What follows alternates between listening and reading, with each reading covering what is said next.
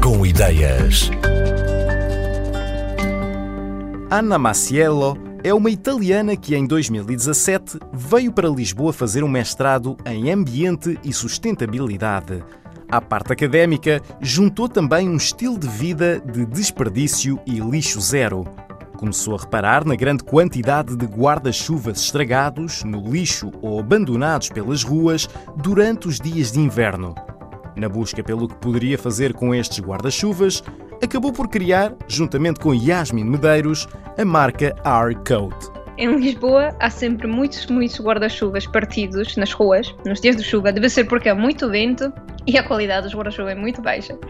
E por isso partem e as pessoas deixam os guarda-chuvas nos caixotes ou na rua. E eu comecei a vê-los em todo o lado e a achar: ok, estes guarda-chuvas vão acabar por ser incinerados. Não são recicláveis, porque têm muitas partes diferentes, um, e por isso vão acabar por ser incinerados. Isso vai significar mais emissões. Eu não queria que isso acontecesse, por isso comecei a levar guarda-chuvas em casa. Chegou uma altura que eu tinha já um 25 ou 30 guarda-chuvas no meu quarto, que era muito, muito pequeno nessa altura, e tive mesmo que encontrar uma solução. Fiz uma pesquisinha na net, vi que ninguém estava a criar casacos com guarda-chuvas partidos e achei que podia ser uma boa oportunidade. Só que não tinha nenhuma experiência em costura ou desenho, por isso tive que passar imensas horas no YouTube a ver como é que se costura e as bases da costura e fiz um primeiro casaco com três guarda-chuvas que decidi chamar R-Coat. O R inicial representa reutilizar, reduzir o lixo e também o rain, que seria a chuva. E assim fiz o primeiro casaco, por isso o R-Coat começou assim. Estamos numa fase de prototipagem ainda, por isso estamos à procura dos designs perfeitos para os nossos produtos. Agora estamos a testar dois casacos que são abertos, por isso não é um cortamento como o modelo inicial, que era vestir como um sweater. Um é mais comprido, como o modelo parka, e o outro é como o modelo bomber jacket, que é um bocado mais curtinho. Também é diferente a forma dos bolsos, um é mais desportivo, um é mais casual. E um tem, por exemplo, o capuz, que pode ser escondido dentro de um zíper. É muito fixe.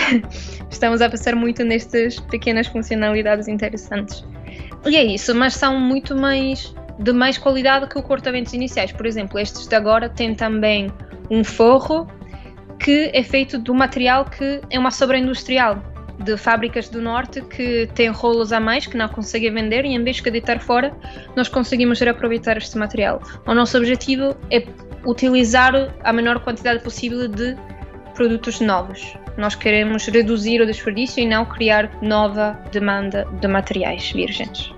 Primeiro, temos que cortar o tecido e dividi-lo da parte das varetas de metal ou plástico. E não é tão complicado, só usar tesouras e um bocado de paciência e muito cuidado com os olhos, que as varetas às vezes, sobretudo se o guarda-chuva está partido, pode representar assim um perigo.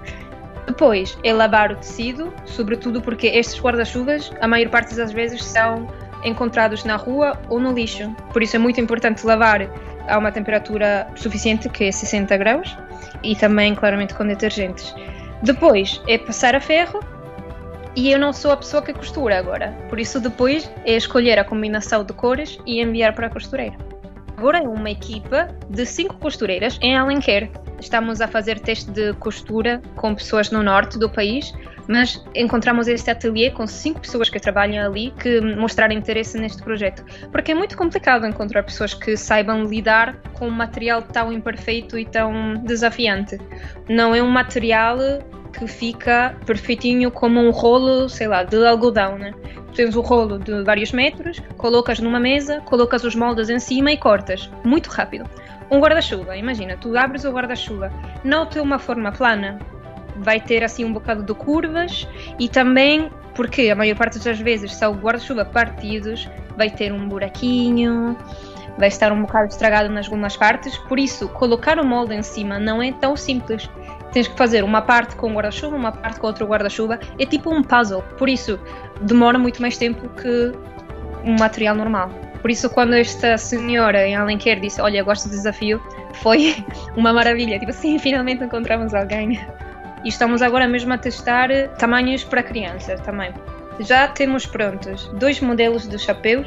Depois estamos a testar malas, uma espécie de mochila, mas com um design bastante interessante, pochetes e também uma tote bag de um tamanho maior que a tote bag clássica. Vamos agora começar a trabalhar num design de calções com uma marca portuguesa que há 10 anos estava a fazer calções do guarda-chuva, mas fiz isso só durante dois anos porque é um trabalhão. Mas vamos criar a primeira linha juntos e isto vamos lançar provavelmente em maio. Também estamos a trabalhar em sandálias, por acaso, com outra marca portuguesa também.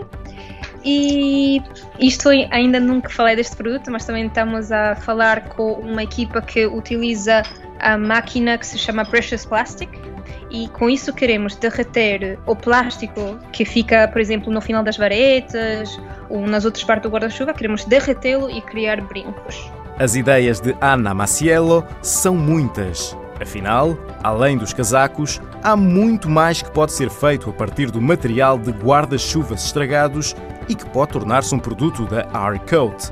Para não haver dúvidas, o nome da marca escreve-se R-IFAN C-O-A-T. Uma das ideias que pode ter pernas para andar é, por exemplo, usar o metal das varetas para fazer os botões dos casacos.